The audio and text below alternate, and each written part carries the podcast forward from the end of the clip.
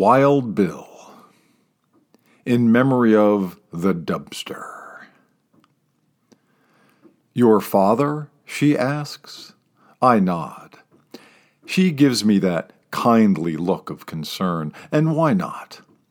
The old boy's looking beyond ancient and mostly absent. How old? she asks. Ninety four, I answer. But who's keeping score? You're either dead or alive, writhing in pain or on top of the world. Ah, so you're a philosopher, she says. I smile and say no. A life coach, an excavator of truth morsels.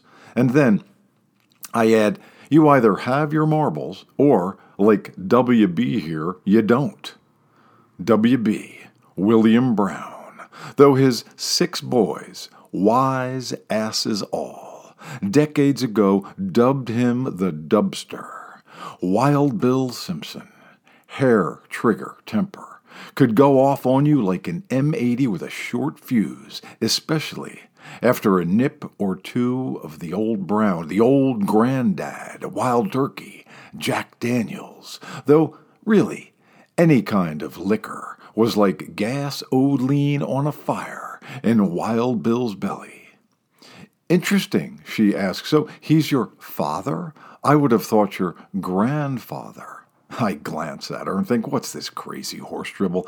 And then I give a second and a third glance. No youngster she, fifty or closing fast, but but but very well preserved, Botox smooth, body shaped by loads of salads with little or no dressing, and daily torture sessions at Stay Slim Forever, or some other ship shape shop, no ring, divorced, maybe looking for fun or a sugar daddy. That's that's definitely not me. I'm eternally broke. Only way to remain a real authentic artiste.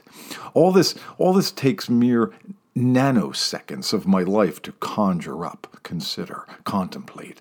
What'll I do with the rest of my time here on earth?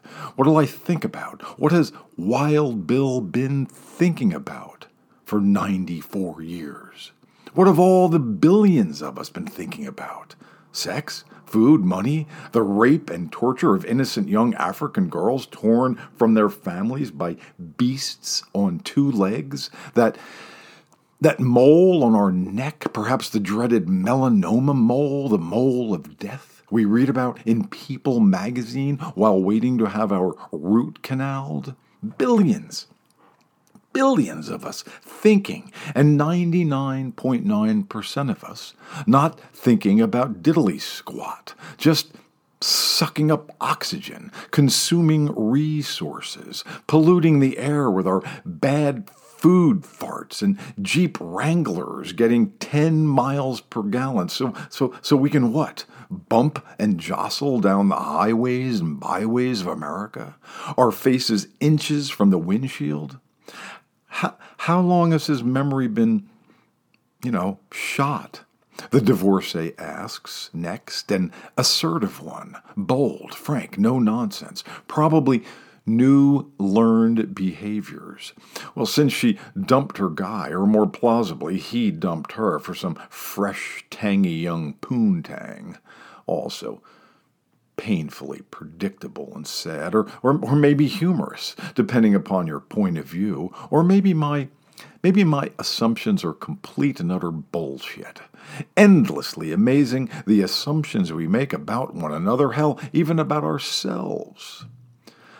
Wild Bill sits on a stone bench in that peaceful and pleasant rose garden just outside the dementia ward here at Fellowship Village on the hill, an old fogey's home for well heeled Christian folk, a bigot and a sexist, his whole live long life, the whole wild ride history of America, microcosmed in Wild Bill.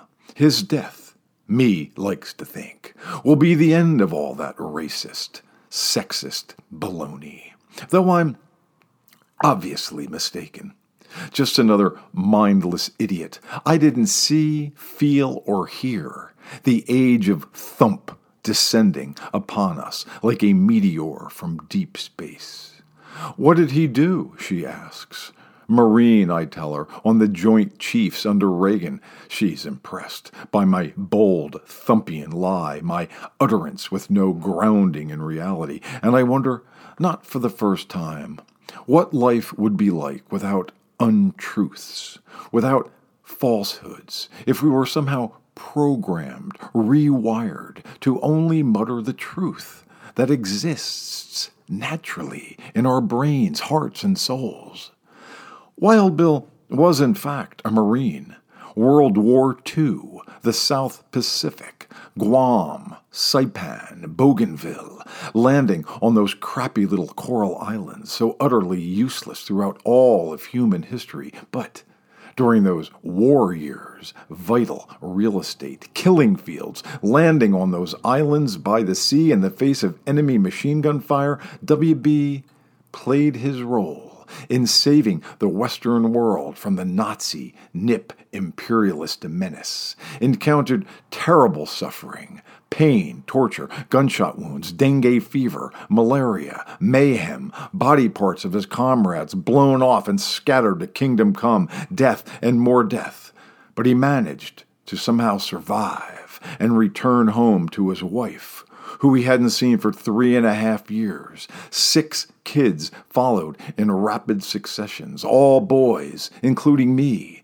The old leatherneck dealt with the whole mess of war and death without ever uttering one damn word about it, as though it had never happened, nothing but a bad dream, a nightmare. He built a successful business, employed 20, 30, 40 people, treated them reasonably well, pissed off and irritable a good deal of the time, moody as mountain weather, the war or just his temperament. His boys never knew. Played some tennis, cooked some steaks on the grill, bought and sold this and that, voted Republican, stated his opinion with gusto. Maybe Maybe he diddled some girls other than his wife, maybe not, definitely thought about it, pondered it. Who hasn't? Who knows? I don't know. I don't know jack shit. The old man was, is, and undoubtedly forever will be a mystery to me. An enigma, a conundrum. Some of my older siblings have long had hard ons for Wild Bill too tough, too ornery, too quick on the occasion with the back of his hand, demanding and controlling. He'd he'd mellowed some by the time I came along, mellowed and fattened up his bank account. I actually hell, I actually liked the guy. Had some good times with him. Some long talks on some long walks about what might be worth doing during our time here on earth. Maybe Maybe that's why I'm hanging with him here in the rose garden today.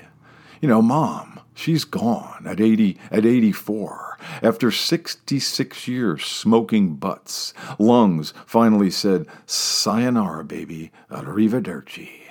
A Wild Bill's brain.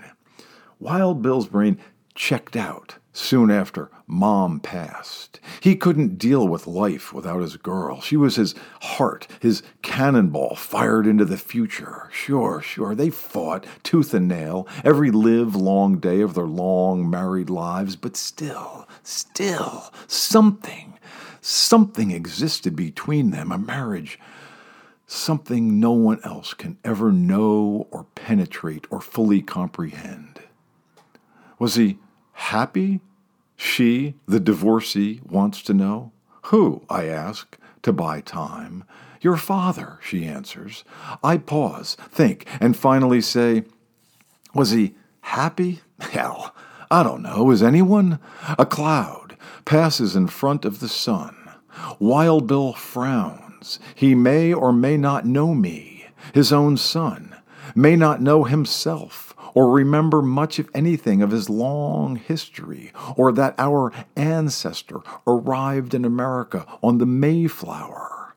a fact, or more probably a myth that has always been important to him, an integral part of who he was or thought he was. But regardless, he wants, needs, and depends on the warmth and cosmic love of the sun which shines again on his withered old face, bringing a soft smile to such a hard man. Happiness I tell this stranger, who is no longer a stranger, but rather a fellow sojourner on this strange wild ride. Happiness is having someone or even something to love a plant, a dog, an idea, another human being. And now it's her turn to smile. And a moment later, a door opens, and a nurse pushes an ancient, vacant eyed woman out into the rose garden.